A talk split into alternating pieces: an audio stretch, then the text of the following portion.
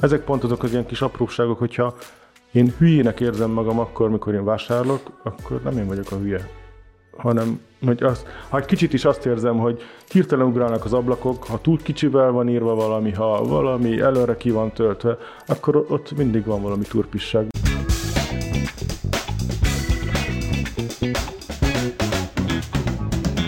Szervusztok, ez itt a HVSV podcast sorozatának következő weekly adása engem Koi Tamásnak hívnak, és ezúttal sajnos nélkülözni kell itt a stúdióban számít, aki a hétvégére hát meglehetősen leromlott egészségi állapotnak örvendett, úgyhogy innen is a stúdióban is jobbulást kívánunk neki. Remélem a következő adásra mindenképpen felgyógyul, meggyógyul, jobbulás számít. Úgyhogy kénytek lesztek most ezúttal velem beérni, Viszont ezzel együtt is egy nagyon izgalmas témát hoztunk el nektek a, mai napon, én azt gondolom. A dark patternnek, vagy a sötét mintázatokról, magyarul sötét mintázatokról fogunk majd beszélgetni itt vendégemmel, Klein Péterrel aki design stratéga és mentor, és egyébként ebben a szakmában ő azért már látott egy-két pozitív példát, egy-két negatív példát, nagyon sok cégnek adott ugye tanácsot ezzel kapcsolatban, de nem akarom elvenni a kenyeredet, Péter, légy szíves, mondd el nekünk pár mondatban, hogy mivel foglalkozol, és hogy kerültél te ezekkel a, a sötét mintázatokkal kapcsolatba. Sziasztok, szia Tamás, köszönöm a meghívást, meg örülök, hogy itt lehetek és beszélgethetek veletek sötét dolgokról. Az én kapcsolatom a szakmával körülbelül 20 évvel ezelőtt kezdődött, és akkor nem is mennék vissza addig. Itt csak annyit tudok erre, hogy én is sok rossz mintát készítettem, meg sok mintával találkoztam is. Itt a mentségemre szólva, hogy akkor még nem értettem hozzá annyira, és itt majd ezt szeretném ki is fejteni, hogy, hogy van ez az ártatlanság vélelme, és hogy nem feltétlenül mindenki rossz szándékból csinálja azt, amit csinál, de persze igen. A sötét oldalról átkerültél a világos oldalra. Igen, igen, vagy, vagy inkább felülre, hogy látom, hogy, hogy melyik a sötét és melyik a világos.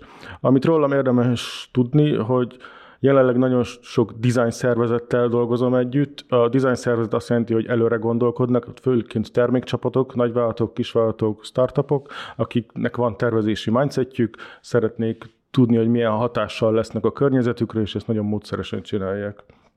Ez az, amiért szerintem érdekesen tudunk majd beszélgetni arról, hogy a, milyen mintázatok az, amiket mi követünk, és hogyan tudunk negatív vagy pozitív hatást elérni, és szerintem erről lesz szó ma is. És egyébként róla mennyit, majd közben a beszélgetéshez kiderül egy pár dolog. Igen, először is azt derítsük ki, vagy azt definiáljuk valahogy, hogy mi is pontosan ez a, ez a sötét minta, vagy a dark pattern. Ugye először is az embernek az jut eszébe óvatatlanul egy ilyen megfogalmazás kapcsán, vagy ennek a, a fogalomnak a kapcsán, hogy van egy weboldal, vagy egy webshop, ahol mindenféle ilyen design elemekkel próbálnak engem, mint vevőt arra sarkalni, hogy több pénzt költsek, hogy gyorsabban döntsek, és ezzel kicsit kevésbé fontoljam meg a döntésemet. De ugye ez azért távolról sem ilyen egyszerű, vagy, vagy nem, csak, nem csak erről szól ez a sztori. Mi ez a dark pattern? A digitális világban van egy nagyon egyszerű megfogalmazása, hogy mikor egy platform, egy weboldal, vagy egy, egy alkalmazás olyan dolgra szeretné téged rávenni, amit te nem szeretnél. És ez így, ez így nagyon egyszerű, de ez nem csak a digitális világban van így, hanem egyébként az analóg világban így, ha autót vásárolunk, lakást vásárolunk, itt a kupecek, a nagyon sok minden, mindenki szeretne olyan dolgot eladni, ami nem biztos, hogy létezik. Ez egy ősi nepper szakma akkor. Igen, egyébként igen. Ezek, ezek szerint. Fogunk is beszélni a webshopokról. De azért azt kijelenthetjük, nem, hogy elsősorban a, a, az átlag internetező, vagy az átlag felhasználó, az akkor találkozhat ezekkel a sötét mintázatokkal, amikor valamit vásárol Igen. az interneten.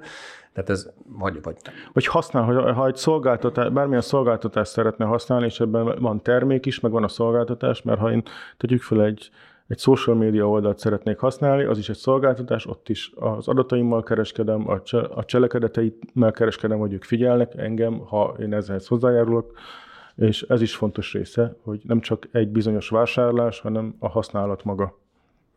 Ugye beszéltünk arról, hogy ez egy ősi kupec, meg, meg, meg nepper praktika, mondjuk így, tehát valószínűleg azért már évtizedekkel ezelőtt, vagy sőt, akár évszázadokkal, évezredekkel ezelőtt is velünk vannak ezek a sötét mintázatok, de most kicsit szűkítsük le az eseteket a digitális világra, amiben mi is mozgunk, akár a HVSV, akár a HVSV olvasói, vagy a podcast hallgatói.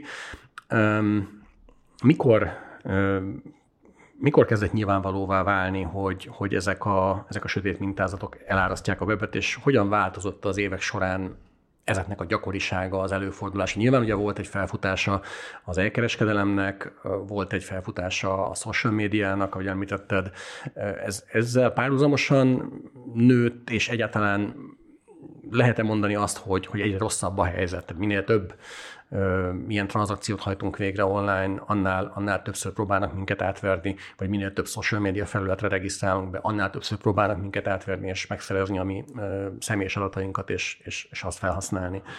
Az én dimenzióm, ahol én ezt elkezdeném, az, hogy maga az internet használat, az internetnek az elérhetősége, az okos eszközök, az okos telefonoknak a használata, az el, már csak az elmúlt egy évben is én, én úgy tudom, hogy az iPhone egyedül többet adott el telefon, okos telefonból, mint bárki más, és ez azt jelenti, hogy nagyon sok ember hozzájut már az internethez, ők potenciális vásárlók, és ezzel ilyen nagy számok törvénye szerint a, maga az átveréseknek is, meg az ilyen felhigult szakmának is ilyen téren teret adunk valamilyen szinten, később erre lesznek majd a szabály, mert el is kezdtünk szabályozni dolgokat jogszabályban is, de egyébként ott van az etikus része is, és hogy ez folyamatában nő, van egy változás, arra van egy akció, arra van egy reakció, hogy, hogy ez szerintem ez egy ilyen örök szélmalomharc egy picit, hogy mindig mi okosabbak leszünk, és akkor mindig lesznek mások, akik ebben pénzt látnak, hogy megtalálják a kiskapukat, és akkor azt kihasználják. Kicsit akkor ez olyan dolog, mint a, a kibervédelem, vagy a kiberbiztonság, ahol mindig ugye a, a csalók előtt kell járni egy lépésre, igen, igen. ez lehetetlen, csak ott ugye mondjuk az egy sokkal, az, az már a very dark pattern, tehát ott már, ott már az már konkrétan ugye BTK kategória, igen. ez nem feltétlenül BTK kategória. Um, ha, ha úgy tervezünk meg egy, egy online felületet, ami, ami ilyen mintázatokat használ, um, de egyébként csak hogy érdekességként ilyen statisztikát is említsünk, Ugye pont egy éve volt egy, egy átfogó vizsgálata az európai fogyasztóvédelmi hatóságoknak, amelyek 25 országban vizsgáltak egy úgynevezett gyors vizsgálat keretében sötét mintázatokat a, elsősorban az online kereskedelemben, ugye ez sem véletlen. És azt hiszem, vagy hát nem az, konkrétan itt ugye azt írja a GVH, a Gazdasági Versenyhivatal, hogy 400 online bolt ott vizsgáltak a több uniós országban, ebbe a, ebbe a 25 uniós országban, aminek a, a 40 a alkalmazott valamilyen jogsértőnek számító gyakorlatot. Ugye itt a, a, a hatóság azt mondja, hogy három ismert manipulatív gyakorlat van, ami, ami kifejezetten vörös lámpa, vagy vörös posztó. Ugye ezek a hamis visszaszámlálások, igen. Ez a klasszikus, hogy még ennyi ideig veheted meg akciósan az adott terméket, és utána már sokkal drágább lesz.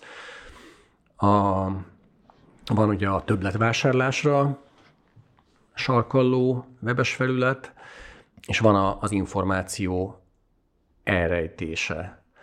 Ugye ez, ezek, ezek, ezek az alap manipulatív technológiák, de milyen típusok vannak még, miket tudunk még felsorolni a, a, ezek között, tehát a, a, amiket elmondtam azon túl, mikkel lehet találkozni a weben, akár social media felületen, akár, akár webshopokon? Ahogy érdemes ezeket kategorizálni, hogy a szakma így tudja kategorizálni, az van az explicit, meg az implicit, vagy direkt és indirekt. Van, amikor szándékosan vernek át, vagy szándékosan valamelyet okoznak, hogy, hogy még előre kitöltenek neked egy fieldet, és neked úgy kell rányomnod, hogy akkor ők biztos, hogy elvegyék az adatod, a pénzed, vagy bármi, illetve, hogy vannak az ilyen indirekt verziók is, amikor rejtett költségei vannak, nem veszed észre, hogy, hogy te fizettél valamiért. Tipikus, nem tipikus példa, egy, egy példa csak így a nagyvilágból, hogy, hogy például az Amazonnál volt olyan, és ez az egyik barátom, most szándékosan megkérdeztem pár embert, akik a barátaim közül, akik designerek, hogy milyen példákat tudnak, most egyik barátom mondta, hogy az Amazonnál szeretett volna vásárolni egy könyvet, és mire a checkouthoz ért, volt benne egy másik könyv is, úgyhogy ő azt nem is, az bónuszként, ilyen csomagként ajánlotta, hogy akkor, ha nem veszed észre, hogy ki kell venni, akkor megveszed azt is. És hogy vannak ezek az ilyen indirektebbek. Kicsit hasonló ehhez, amikor, a, és ezzel kapcsolatban is van egyébként hatósági vizsgálatán, erről is írtunk már korábban a HVSV-n, amikor a Ugye az online jegyértékesítő felületen, ahol megveszed a koncertjegyet, akkor, akkor a, mire végére érsz a, a folyamatnak, bekerül egy kényelmi díj mondjuk a, a kosárba, a, az otthoni jegynyomtatásnak a kényelmi díj, ami egy abszurd tétel, de hogy akkor jól sejtem, ez is egy ilyen... Ez is egy hasonló, igen. Egy ilyen, egy ilyen... De például van egy, nem tudom mennyire lehet blémelni így cégeket, hogy van a Ticket Swap, ahol te jegyeket tudsz venni, aminek a maga a, az indítatása, hogy te ha nem tudsz elmenni, akkor el tud adni a jegyedet rendes áron, vagy bármi, az tök jó dolog, de ott már elkezdtek üzérkedni is emberek, és nem tudom, lesz egy ACDC koncert, most 40 ezer a jegy, de a, a koncert napján már 100 ezer forintért árulják. És hogy akkor ez például, ez tipikusan egy dark pattern, mert hogy... Ez megint egy olyan kategória, amit egyre a jog nem tilt, hiszen annyiért adod, amennyiért nem szégyeled, amennyiért akarod, de közben meg Hát igen, az utcán talán és egyszer, de az, hogy, hogy ezt intézményesíteni egy alkalmazáson keresztül, itt már azért vannak ilyen jogi buktatói, és talán én úgy tudom, hogy azóta már el is kezdtek ezzel foglalkozni, nem lehet egy egyet drágábban eladni, mint amennyire vetted. Meg nagyon sok helyen azt is kérik, hogy, és pont hallottam ilyen rövid YouTube sortnál, vagy valahogy volt olyan előadó, aki azt mondta, hogy nehogy megvegyetek másodkézből egyet, inkább csinálunk nektek még egy koncertet, gyertek el rendesen. És hogy annyit fizess érte, amennyit ér, amennyit mi kérünk. Um, jó, a, mi beszéltünk a, az értékesítésről, vagy beszéltünk a webshopokról, webáruházakról, kicsit ejtsünk szót a, a social médiáról is, annál is inkább, mivel ugye a social média egy a legtöbb social media szolgáltatás ugye egy olyan szolgáltatás, amire ért a, a felhasználó nem fizet legalábbis konkrétan megszámolható összeget nem fizet. Az idejét adja bele. Az, az idejét adja bele, és ugye, amit szoktak még mondani, hogy a, a, a személyes adatait Igen. adja, azért azzal fizet a, a szolgáltatónak, azért cserébe, hogy azokat a szolgáltatásokat használja.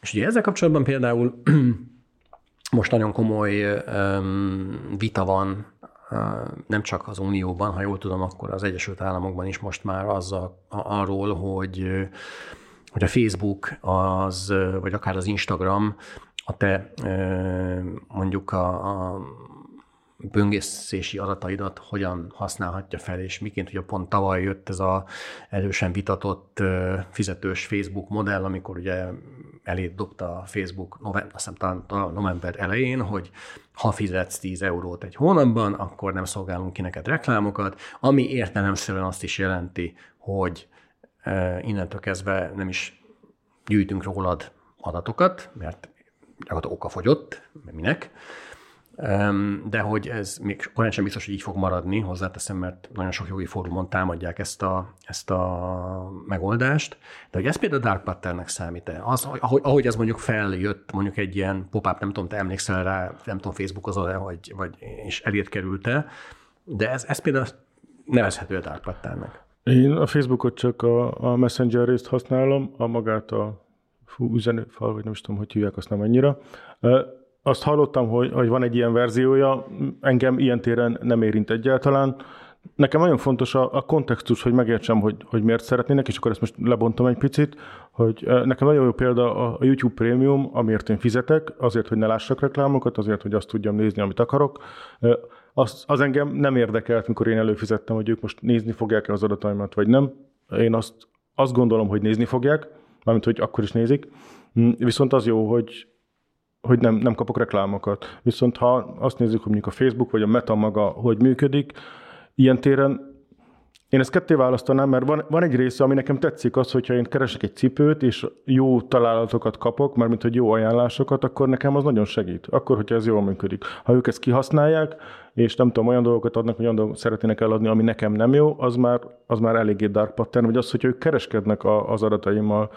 Például Mondok egy, egy egyszerű példát, nem olyan régen beszéltem egy sráccal, aki azt mondta, hogy Bécsben beszélt egy céggel, és akkor ez már ilyen urbán legendának tűnik, de, de direkt kommunikáció volt egy emberrel, és azt mondta, hogy ott az a cég, neki még az IVS chat beszélgetéseit is meg tudta mondani, hogy megvan minden, hogy ezek az emberek kereskednek a mi adatainkkal, és az már nekem a dark pattern kategóriában, meg etikailag a, a no-go-ba kerül bele, hogy miért tudnak ők róla ennyi mindent legalábbis ennyire direkt módon, mert ha egy algoritmus valahol ki tudja számolni, azzal még talán elégedett vagyok. Mert hogy az nem bánt annyira.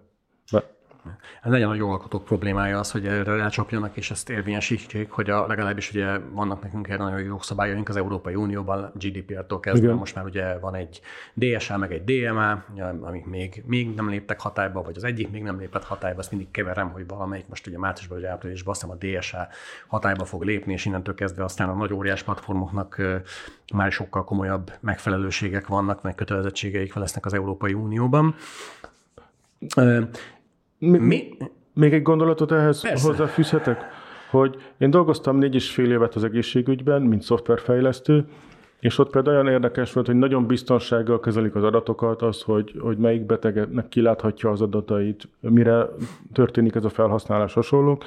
És azért van egy olyan aspektusa, és most szándékosan a másik oldalt mondom, hogy az, hogyha mi minél több adatot tudunk betegekről, minél több ilyen röntgenfelvételünk, bármilyen felvételünk van azokról a betegségekről, akkor mint az AI, a mesterséges, vagy bármilyen ilyen adatfeldolgozással egyre jobb megoldásokat tudunk hozni. És ez a része nekem például rendben van, hogy tudnak rólam adatot, de név nélkül, és felhasználják azt arra, hogy valami jó dologra csináljanak. Ez, ez tök rendben van. Ha az elkereskedelmet nézzük mondjuk, és az, hogy ők minél többet szeretnének eladni, vagy kizsebelni engem úgymond, akkor az már nincs rendben, hogy, hogy azért van egy, egy ilyen mesters, vagy egy ilyen Egyensúly. Hú, egyensúly, igen, ezt azt kerestem. A, jó irányítettet az egészségügyet egyébként, mert itt ugye beszéltünk arról, hogy lakáseladás, autóeladás, nepperkedés, nem igen, tudom. Igen. Az egészségügy az egy egészen más terület ilyen szempontból, és azért ott is tapasztalhatunk ilyen, ilyen praktikákat, ha jól sejtem. Bocsánat, mielőtt belekezdenék, csak ugye két dolgot említenék. A, az egyik a, ugye az ilyen, ilyen nagyon súlyos, vagy akár halálos betegségeket gyógyító, vagy gyógyít, vélt, de vélt módon gyógyító gyógyszerek reklámozása, ugye ez a tipikusan rágyógyszerek, a hamis ígéretek, amik, amik, amiket ezek ugye adnak. A másik, pedig amikor nekem gyerekem született, egy gyerekem született, akkor nagyon nagy divat volt ez a köldögzsinórvéres sztori, hogy Igen. vetesd le a köldögzsinórvért, mert akkor ugyan még nem tudjuk, hogy ez bármire is jó-e, de hát ha nem teszed meg, akkor valójában rossz ez szülő vagy. Amit őssejt, nem tudunk felhasználni. Igen, amit nem tudunk még felhasználni, de egyszer lehet, hogy fel fogunk tudni használni, és hogyha majd akkor kiderül, hogy nincsen őssejt, akkor majd te mennyire rossz szülő leszel, hogy annól megtehetted volna, hogy ezt a pár tízezer forintot kifizetett, hát igazán semmiség ez ahhoz képest, hogy most megmented a gyereked életét, vagy nem tudom, tehát hogy ezek azért durva igen, mikor, mikor az ilyen érzelmeinkre hatnak jobban is, hogy pont ez a legnagyobb nehézség benne, mármint a, a, a mintázatoknak a felismerésében, hogy olyankor, mikor benne vagyunk, és nekünk megéri ez a plusz 10-20 ezer forintot az, hogy nem tudom, a gyerekünknek a jövőjét vásároljuk meg, akkor jó lenne, ha kontextust is adnának mellé, mert sokszor az történik, hogy igen, 10 ezer forintért levesszük, de 500 ezer forintért ároljuk, hmm. és még nem tudjuk használni.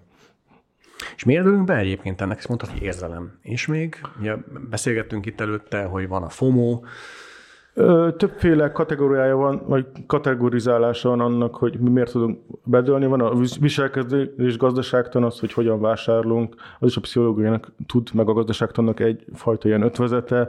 Egyébként ott van a, a felhasználói pszichológia, a kognitív torzításaink, és hogy valójában ez a mi emberségünk is valójában azt használják ki hogy tényleg félünk, hogy kimaradunk valamiből, félünk a, a sokszor a veszteségektől, nagyon félünk, és pont egy ilyen halállal dogmatizált világban elég nehéz azt mondani, hogy oké, okay, de azt ne csináld, hogy akkor mondj le róla, hogy ezt nem tudjuk megtenni még. Uh, oké, okay, azt szoktuk mondani, vagy azt szokták mondani a, a edukáltabb olvasók, vagy az edukáltabb közönség, ez már ugye megint csak a kibervédelmi aspektusok kapcsán előkerült, hogy hogy én úgy örülök be ennek. Én engem, ezek nem tudnak átverni, felkészült vagyok, már rengeteg cikket elolvastam a témában, pontosan tudom, hogy akkor ez a számláló, ami ott a weboldalon visszafelé számol, az egy, valójában egy, csak egy trükk, és, és, és aztán a végén kiderül, hogy mégis működik a, a legtöbb, legtöbb esetben, de mégis, hogyha most azt akarnánk mondani, hogy kicsit ilyen közszolgálatisággá, vagy közszolgálati adássá akarnánk átavanzsálni a weeklit, hogy, hogy olyan tanácsokat akarnánk adni, hogy mire, mire, mire figyeljen oda valaki, hogy ne dőljön be, akkor mit tudnánk neki mondani? Hogy egyáltalán van -e erre bármilyen reális esély, hogy jó tanácsokkal lássunk el ezzel kapcsolatban bárkit. Egy személyes történetet osztok meg először, ez azt hiszem decemberben történt velem hogy én hogy csináltam dark pattern és ez pedig az volt, hogy mert mentorálással foglalkozom, és akkor úgy alakítottam a naptáramat, meg az időbeosztásomat, hogy lett szabad három, három szabad helyem, és azt ki is írtam a, a LinkedInre, hogy akkor van három szabad hely, amire azonnal lett is egy jelentkező, és aztán én a, a, a, a kis fú, a timeline oda bekommenteltem, most már csak kettő. Mert hogy, és az, az én célzom ezzel az volt, hogy én milyen büszke vagyok rá, hogy azonnal elkelt egy hely. És egy barátom így rám írt, hogy fú, ez, ez az igazi dark pattern, amit most csinálok, és fú, tényleg, pedig az én indítatásom az, az, az a büszkeség volt, de egyébként utána megértettem, hogy, hogy mit csináltam rossz, és le is szedtem egyébként a kommentet, és ezzel azt szeretném bizony, hogy legyünk önreflexívek, hogy, hogy, legyünk nyitottak akkor, ha mit csinálunk valamit, hogy tudjunk változtatni, illetve hogy ezek pont azok az ilyen kis apróságok, hogyha én hülyének érzem magam akkor, mikor én vásárolok, akkor nem én vagyok a hülye hanem hogy azt, ha egy kicsit is azt érzem, hogy hirtelen ugrálnak az ablakok, ha túl kicsivel van írva valami, ha valami előre ki van töltve, akkor ott mindig van valami turpisság, mert hogy, hogy, hogy transzparensnek kell lennie azoknak a dolgoknak, amiket én, hogyha én az adataimat odaadom, ha a pénzemet odaadom, illetve ami még érdekesség, és ez a kicsit a social médiára, hogy aztán észrevettétek már sokan, hogy most már a Facebook abból, vagy nem is tudom miből, meg az összes többi, nem is lehet kijönni, hogy még talán a Messenger is egy ilyen belső browsert indít el, mert hogy azt is trackelik, nézik, hogy, hogy mit csinálja, hogy most már nem engednek el egyáltalán. És ha ez történik, akkor valószínűleg azért történik, mert hogy ők azzal az adattal kezdenek valamit. Ami, hogyha nekünk mondjuk nincs titkunk, vagy olyan dolgot sem, akkor tök jó, ha meg nem azt szeretnénk, akkor lehet, hogy copy paste és akkor megnyitjuk a saját böngészőket, bármi. Hogy e- ezek az ilyen amit mi tudunk tenni, de egyébként a szakmában, például a design szakmában nagyon sok case van erre, ilyen esettanulmányok, hogy mik történtek, hogyan történtek, osszuk meg egymással, akár publikusan is, hogy hogy buktunk el. Ez szerintem tök fontos, hogy, hogy egymástól tudunk a legjobban tanulni. És mit lehet csinálni abban az esetben, amikor mondjuk egy versenytárs szolgáltató, vagy egy versenytárs kereskedő gátlástalanul használja ezeket a, a dark pattern eszközöket. Most mondok egy példát, a, úgyse fognak minket nyilván ezért ö, ö, nyomasztani vagy beperelni. Ott van például a Temu, aki az elmúlt három hónapban vagy négy hónapban ilyen bődöltesen megnövelte a forgalmát, nem csak Magyarországon, hanem globálisan is. És én most így írtunk el egy cikket, és megnéztem, hogy mik, egyrészt miket árulnak, meg hogyan árulják, és tehát rogyásig van ilyen, ilyen sztorikkal az egész oldal. Ott van a visszaszámláló, ott van, hogy hányan nézik jelenleg a terméket, hogy hányan vették meg eddig a terméket, már csak kettő van belőle, akkor gyorsan siessé vegyed meg. Hogy ezzel, ezzel szemben nyilván ugye nekik ez hogy is mondjam, a brandépítés szempontjából talán ők nem abba a cipőbe járnak, mint egy akár európai, akár egy lokális szolgáltató, de hogy, de hogy mit lehet ez ellen tenni? Meg egyáltalán, ugye említetted az Amazon-t, hogy ugye amerikai szolgáltató, ott is azért vannak ilyen, ilyen mintázatok, ne csak kínaiakat bántsuk azért, de mondjuk, mondjuk ha régiósan nézzük, akkor, akkor, akkor kik azok, akik ezt alkalmazzák jellemzőbben? Hát pont szerintem onnan lehet ezeket felismerni, hogy hogy nagyon olcsó termékeket árulnak, mert hogy nem azt akarják, hogy te visszajelred, hanem csak ilyen impulzusvásárlásra próbálnak hatni, hogy én azt szeretném, hogy nem tudom, vennék egy telefontokot, bármit, és akkor persze, hogy megveszem az 500 forintosat, meg a nem tudom, a nagyon olcsót, mert a, a, az, a, a nem tudom, 30-40 ezer forintos iPhone-okat nem mindenki veszi meg. Ők, aki olyat vesz, neki nincs, hogy az Apple vagy az Apple kereskedők talán egyébként ezt nem tudnám megmondani, ez csak egy ilyen hipotézis, hogy nincsenek rászorulva arra, hogy ők átverjenek, mert megkapják érte a pénzüket. És hogy az ilyen red flag mindig az ilyen nagyon olcsó termékek, vagy az olyan termékek, amikor te nem egy szó, úgy szolgáltatást vásárolsz, hogy vissza kell járnod, hanem hogy tudják, hogy egyszer át tudnak verni, mert hogy vagyunk mondjuk 8 milliárdon a Földön, abból tegyük fel 3 milliárd internetezik, 3 milliárd ember csak egy dollárral is átverni, az már nem olyan rossz. Egész jó bevétel, igen, igen.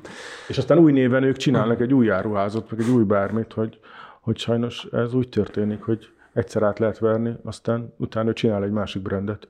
Vagy ezért nem kell neki a brandjért felelősséget vállalnia. Ugye itt már korábban felvetettél etikai kérdéseket, ami ugye ezeknél a szolgáltató cégeknél nyilván kevésbé kerülnek előtérbe, fogalmazzunk így. Nálatok, akár itt Magyarországon, akár Európában, vagy a, te alkotói közösségedben, vagy, vagy a, a klientúrádban, mit, mit tapasztalsz ezzel kapcsolatban, milyen hozzáállást látsz a, a cégek részéről? Itt ugye ez egy ilyen örök kérdés, hogy a, a meghúzavona, hogy, hogy egy, egy ilyen design fejlesztőnek, vagy egy design tervezőnek meddig kell fejet hajtani a, az üzleti érdekek előtt. Tehát amikor azt mondja egy meetingen egy, egy divízióvezető, vagy egy CEO, vagy bárki, hogy én értem, hogy ez nem szép dolog, hogy nekünk ezt így kell feltüntetni, de már pedig a részvényesek azt várják tőlünk, hogy 20%-on növeljük a forgalmunkat a második negyed évben. És akkor erre mit mondasz te? Ilyenkor én, vagy mondjuk a design közösségnél a, a legegyszerűbb ilyen érvelés, a, utána nézni akár GDPR, bármilyen szabályoknál, hogy, hogy mik azok az ilyen passzusok, tételek, bárhogy is hívjuk, jogi akadályok, amiért ezt nem lehet megcsinálni, és én csak érveléssel, hogy én nem azt mondom, hogy szerintem, mert hogy én nem tenném meg, mert rossz, hanem hogy, hogy, hogy, hogy törvényi jogszabályokra hivatkozva, vagy úgy lehet ezt mondani, hogy minket ennyire fognak megbüntetni, akkor annak ilyen hatása van a brandre, hasonlók, és hogyha erre mindezek ellenére azt mondják, hogy igen, csináld meg úgy, akkor én nem szeretnék annál a cégnél dolgozni, hogy nálam az egy, mondjuk nekem van egy olyan privilégiumom, hogy, hogy nem, nem kell mindenkivel együtt dolgozzak, uh-huh. és hogy én ki tudok lépni. Ez azért viszonylag ritka, hogyha mondjuk van egy junior designer, egy junior fejlesztő, ők sajnos azért még nem, nem tehetik meg mindig azt, hogy, sőt, vagy mondjuk családos emberek, akinek az a bevétele, nem tehetik ezt meg. Én itt húznám meg a határt, hogy megtehetem-e anyagilag, hogy kilépjek, hogy arrébb jöjjek, mármint, hogy más csináljak, hogyha esetleg oda ilyen kenyértörésre kerül a sor. Uh-huh. De ha egy ilyen történik, és nekem be kell adnom a derekamat, akkor én azonnal elkezdenék keresni egy másik helyet. Uh-huh. Uh-huh. Szerencsére velem még nem fordult elő soha, mert hogy én mindig csak olyat vállaltam el, ami, ami nekem belefér az etikai kódexembe. Uh-huh. Ezt akartam is kérdezni, hogy van-e ilyen, hogy, hogy UX-es etikai kódex, vagy, vagy, vagy etik, van-e etikus design, tehát hogy vagy, vagy a ti, ti, akik ebben a szakmában dolgoztok, leültök-e, és egy sör mellett megbeszélitek, hogy akkor ez oké, okay, ez nem oké, okay. srácok, láttuk a múltkor a munkátokat, hát azért az necces volt, azt már nem kellett volna szerintünk, van egyébként szerintem nincs olyan szó, ami ne passzol, vagy kevés olyan szó van, ami ne passzolna a dizájn, van etikus dizájn, spekulatív dizájn, kritikus dizájn, akármi, hogy, hogy mindenre találunk megoldást is, és ezek nagyon jók, mert hogy valójában ezek ilyen irányelvek, amikkel tudunk előre haladni, és pont, pont arról szól, hogy, hogy hogyan legyünk, hát nem azt mondom, hogy csak azt tudom, hogy etikusak, de hogy, hogy, hogy ilyen önazonos, hogy emberiek hogyan legyünk, hogy hogy ne verjünk át másokat, hogy hogyan tudjunk arra figyelni, hogy, hogy tényleg jó dolgokat hozzunk létre, és ha nem is jó dolgot hozunk létre, de legalább ne ártsunk. És arra kíváncsi lennék, Péter, hogy te, te hogy látod ezt, mert ez mindig, minden egyes alkalommal vitatémát szokott kelteni, a, amikor ugye születik valami elmarasztaló határozat valamelyik versenyhatóság, akár uniós, akár magyar versenyhatóság részéről. Ugye a magyar versenyhatóság pont egy ilyen dark pattern sztori miatt büntette a bookingot eléggé nagy összeg, azt hiszem két és fél milliárd forintra, vagy 2,8 milliárd, de már emlékszem, az ugye akkor a GVH-nak a all-time rekord magas büntetése volt. És ilyenkor mindig el szokták mondani azt a kommentelők, szerintem egyébként részben joggal, hogy egy ekkora cégnek ezek a büntetési tételek, ezek, ezek ilyen semmi. Tehát, hogy ez olyan, mintha téged tilosban parkolásért 20 forintra büntetne meg a közlekedés felügyelet, vagy a, vagy a felügyelet, hogy, hogy igazából nem visszatartó elő, és hát igen, persze lehet a PR az egy olyan, hogy akkor negatív PR, meg, meg, meg nem tudom, de valójában te, te látod azt, hogy ez, ezek bármilyen szinten visszatartanák ezeket a nagy cégeket, akár beszéltünk most nem csak a booking, tehát szállás közvetítés, akár légitársaságok, hogy a fapados légitársaságokat állandóan előszedik ezekkel. Én legutóbb pont a, a konkrét példát említek, mert a múlt héten jelentette be a, a, a GVH, hogy a, a, a vizert vizsgálják azért, mert, és ez egy tipikusan, ez egy, ez egy látszólag ez egy UX probléma, hogy a, az online check-in nem működött rendesen okostelefonon, a weboldal egyszerűen nem volt használható online check-inre okostelefonon, és elmondták ugyan neked, hogy hát ha online becsekkolsz, akkor ingyen van a, a check-in, csak azt feltették el megmondani, hogy vigyél magad egy notebookot is az útra, mert máshonnan nem fogod tudni ezt megoldani.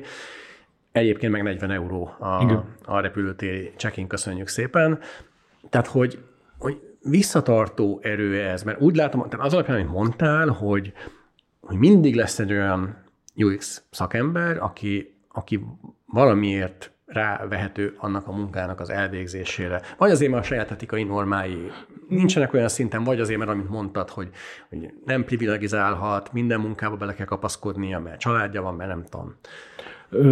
Erre nekem egy üzletember jut eszembe, nagyon még a kezdet-kezdetét, mikor elkezdtem dolgozni, akkor dolgoztam vele is együtt, és nekem azt mondta, mikor én azt mondtam, hogy, hogy undorító, amit kér, mármint, hogy akkor még így tudtam megfogalmazni, akkor azt mondja, hogy jó, de hát ő nem akarja, hogy szép legyen, nem akarja, hogy jó legyen, ő azt akarja, hogy eladjon. És neki, neki ez, a, ez a KPI, hogy, hogy ő csak eladjon.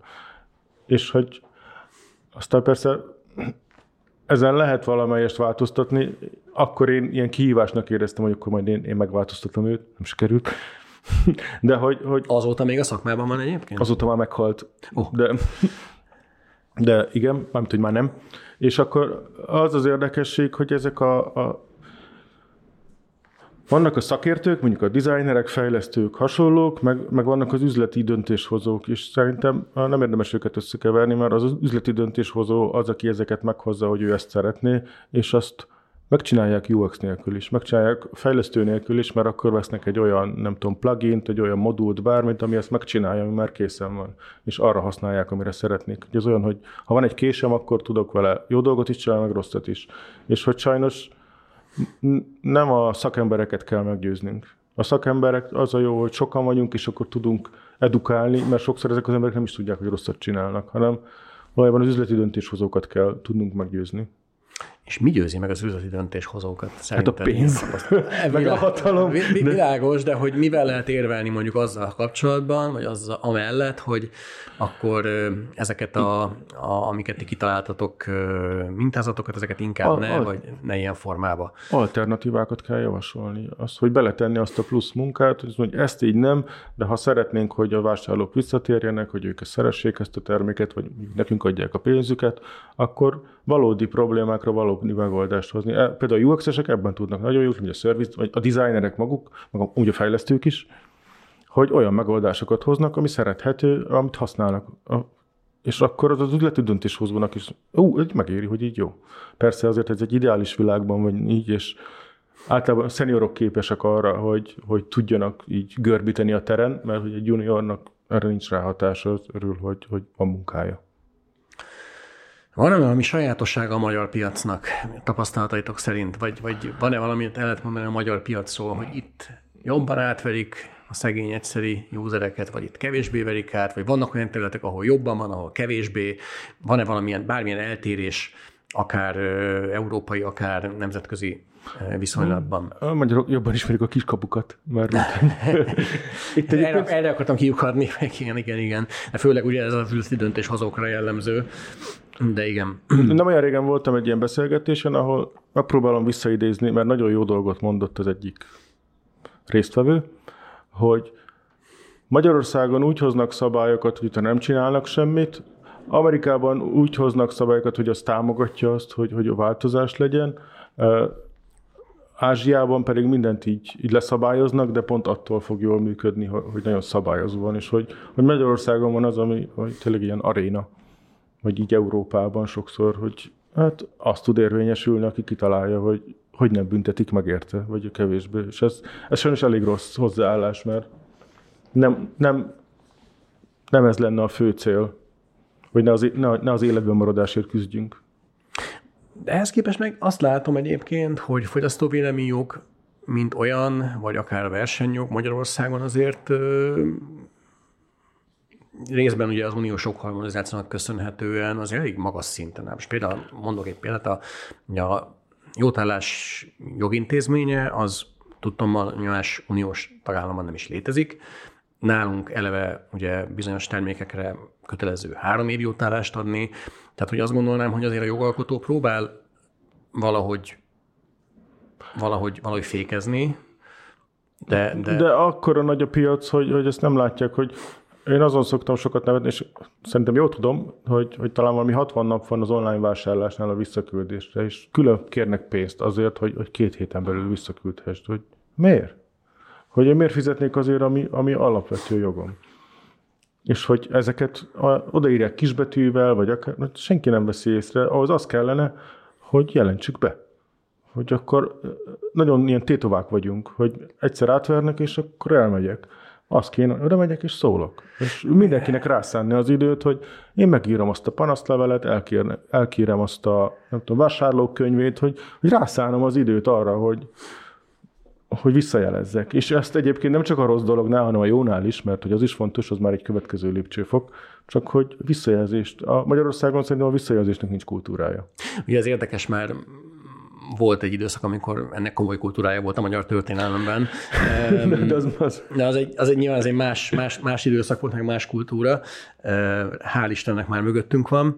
De hogy de hogy ugye ilyenkor én azt gondolom, hogy nagyon sokszor az munkál az emberekbe, erős is meg, hogyha ha te is így látod, vagy, vagy cáfolj, ha tévedek, hogy különösen az ilyen nagy cégekkel szemben nekem úgy sincsen semmi esélyem, hogy én most jártathatom a számat, meg írhatok akármilyen panaszokat. Ezeknek van egy egész komplet jogi osztály, ami fel van vértezve ügyvédekkel, meg nem tudom kikkel, meg egyébként is biztos megkenik a hatóságot, meg jobban vannak, meg lepacsisztak, és nekem semmi esélyem.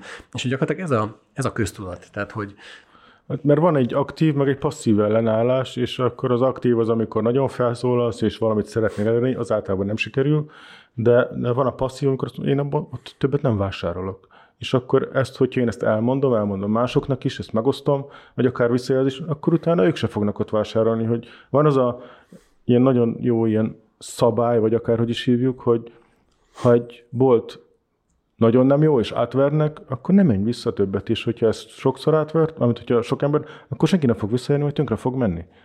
Hogy, hogy van rá hatásunk, persze ez egy nagyon hosszú távú folyamat, de lassú vízpartot most, vagy tehát itt még sok ilyen nagy igazságot, de hogy az a lényeg, hogy van rá hatásom, nem annyira direktben, mint amennyire én szeretném, hogy oda megyek, és akkor a, a metát bezáratom, de nem is biztos, hogy az jó, hanem az van, hogy, hogy a, a tömegnek azért van egy súlya, hogy van az a kritikus tömegnevezetű gondolat, hogyha elérjük azt a számot, és nem vásárolunk, nem használjuk, akkor nem fog működni. Igen, de most már el is van azért ö, ö, ellenszerük a, a szolgáltatóknak, meg főleg megint csak a webshopokhoz kanyarodnék vissza, a, ugye egyrészt a, a, az online értékelések, amit ugye most már szigorúbb szabályok között lehet csak megjeleníteni és moderálni, nem is nagyon lehet most már moderálni. Régen ez egy bevett praktika volt, hogyha lepontozták a termékemet, meg a szolgáltatásomat, akkor egyszerűen nem tettem ki a webre Igen. azt a, azt a, a review-t.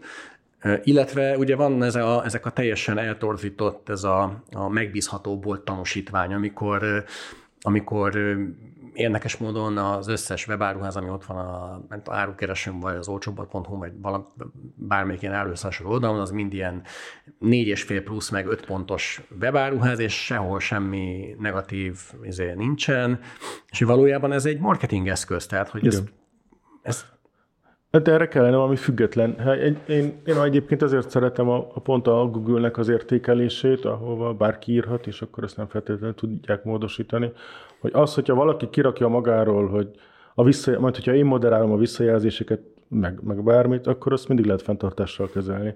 Ha azt egy ilyen third party valaki csinálja, amit mondjuk nekem nincs beleszólásom, az, az lehet egy megoldás. De ott is, hogy, és akkor csak még egy gondolat hozzá, hogy visszajelzést kikadnak a, a, csak az ilyen szélső érték, hogy aki nagyon-nagyon elégedett, vagy aki nagyon-nagyon nem elégedett, és hogy ez egy nagyon rossz, el tudja torzítani az értéket, hogyha ilyen analitikákat nézünk, akkor statisztikailag másként kell, kellene ezt számolni, de hát hogyan tudok én visszajelzéseket szerezni? Az is egy külön módszer, az külön pénzbe kerül az, hogy én visszajelzést kérjek, hogy minőségi legyen az a visszajelzés, kvalitatív, kvantitatív, bizonyos, azért megvannak a szabályai, és hogy azért már senki nem nem ad pénzt. Világos, világos. De akkor ez egy konkrét praktika, amit lehet használni, amit mondtál a, a ilyen esetekben, hogyha ha valami gyanussá válik, vagy, vagy, vagy utána akarok nézni jobban egy, egy kereskedőnek, vagy egy szolgáltatónak, akkor, akkor nézzünk mondjuk meg egy, egy Google review-t, és nézzük Igen. meg, hogy ott, ott őt hogyan értékelik azok az ügyfelek, akiket egyébként nem tud. E, erre nagyon jó például, például az én weboldalom, hogy én is olyan visszajelzéseket raktam ki, aminél dicsérnek, nem olyat, ahol azt mondják, hogy, hogy én egy dilettáns vagyok, hogy ha valaki velem szeretne együtt dolgozni, akkor arra buzdítanám, hogy kérdezzem meg másokat, hogy milyen volt velem, és ne engem. Világos, világos. Mit tudom mondani ö, azzal kapcsolatban, hogy ez, ez, mindig ezt szokott hangozni ez a kérdés az adásaink során, hogy ez mit hoz a jövő. Ugye már az adás elején beszéltünk arról, hogy a, a, az elkereskedelem felfutásával, a social media felfutásával, ugye ezek a, ezek a minták, ezek, ezek egyre gyakoribbá váltak, hogy eznek a mintáknak az alkalmazása egyre gyakoribbá válik. Mondtad, hogy hova vezethet az, hogyha ha túlhasználják ezeket, és hogy ti ugye szoktatok ezzel érvelni a ti partnereiteknek vagy ügyfeleiteknek, hogy ne csináljátok, mert akkor ügyfelet fogtok veszíteni, ne csináljátok, mert akkor jön a hatóság, és majd jól megbüntettiteket, és lehet, hogy abban nem fogtok beledögleni, de majd a, a PR, a negatív PR az majd még ilyen meg ilyen kimutatható károkat fog okozni. Um, javulni fog a helyzet, vagy romlani fog a helyzet? Is, de, de, de elmondom, hogy hogyan, mármint hogy az én elképzelésem szerint, az, hogy a digitális érettség, mivel egyre könnyebben elérhető a, a digit, nem az, az elektromos eszközök, az internet, bármi, az, az el fogja hozni azt, hogy sokkal több embert fognak átverni majd, meg sokkal több ember fogja mondjuk megégetni magát, de aztán tanulni fognak belőle, és akkor ez majd így elkezd növekedni. Ezt nem tudnám mondani, hogy egy év, öt év, de hogy minél többet használjuk, annál ilyen reziliensebbek leszünk. És hogy kell hozzá ez a tézis, antitézis, szintézis, hogy sajnos sokszor csak a saját hibáinkból tanulunk, és akkor majd csináljuk, átvernek, rossz lesz, megtanulom, megtanulok vele megküzdeni, és akkor majd egyre jobb lesz a digitális érettsége az embereknek. És utána persze majd lesz más, amivel elrontjuk, például, hogyha bejön majd az, nem tudom, mesterséges intelligenciával vásárolhatsz, meg majd azt is átverik, és akkor majd arra mit találunk ki, de emberileg szerintem fejlődni fogunk benne. Még egy dolog, nem volt benne az adástervünkbe, de ezzel kapcsolatban, mint gyakorló apuka mindenképpen szeretnék kitérni, vagy, vagy mindenképpen szeretnék beszélni, hogy a, ezeknek a dark az alkalmazása mennyivel jellemző a, a fiatalkorúakkal szemben, hogy, hogy az ő, ő, őket, ugye klasszikusan a, mondjuk egy, egy ha nézzünk egy mobiljátékot, teszem azt, ahol, ahol megjelenhetnek ugyanúgy reklámok, vagy megjelenhetnek olyan digitális javak, rátukmálhatnak olyan digitális javakat a játékosokra, amiket lehet, hogy nem akartak megvenni. Tehát ilyesmikre gondolok, hogy őket, őket mi védi, ki védi. Itt megint egy ilyen szülői felelősség, szülői edukáció, szülői edukáció, és egyáltalán, tehát hogy kezdjen bele ebbe egy szülő? Erre nagyon nehéz válaszolom. Én is, mint gyakorló apuka, én, én nem adok screen time-ot egyelőre, mert hogy Hány éves a gyerek? Még kicsi nagyon, de, de én később is azt tervezem, hogy, hogy minél jobban megvonni tőle, majd azt később megtanulja. És én egyébként nem is internet, én, nem, én úgy nem adok, hogy magamnak se adok, hogy én előtte sem gépezek, meg nem, nem mobiltelefonálok, meg semmi, hogy, hogy nem mutatok rossz példát.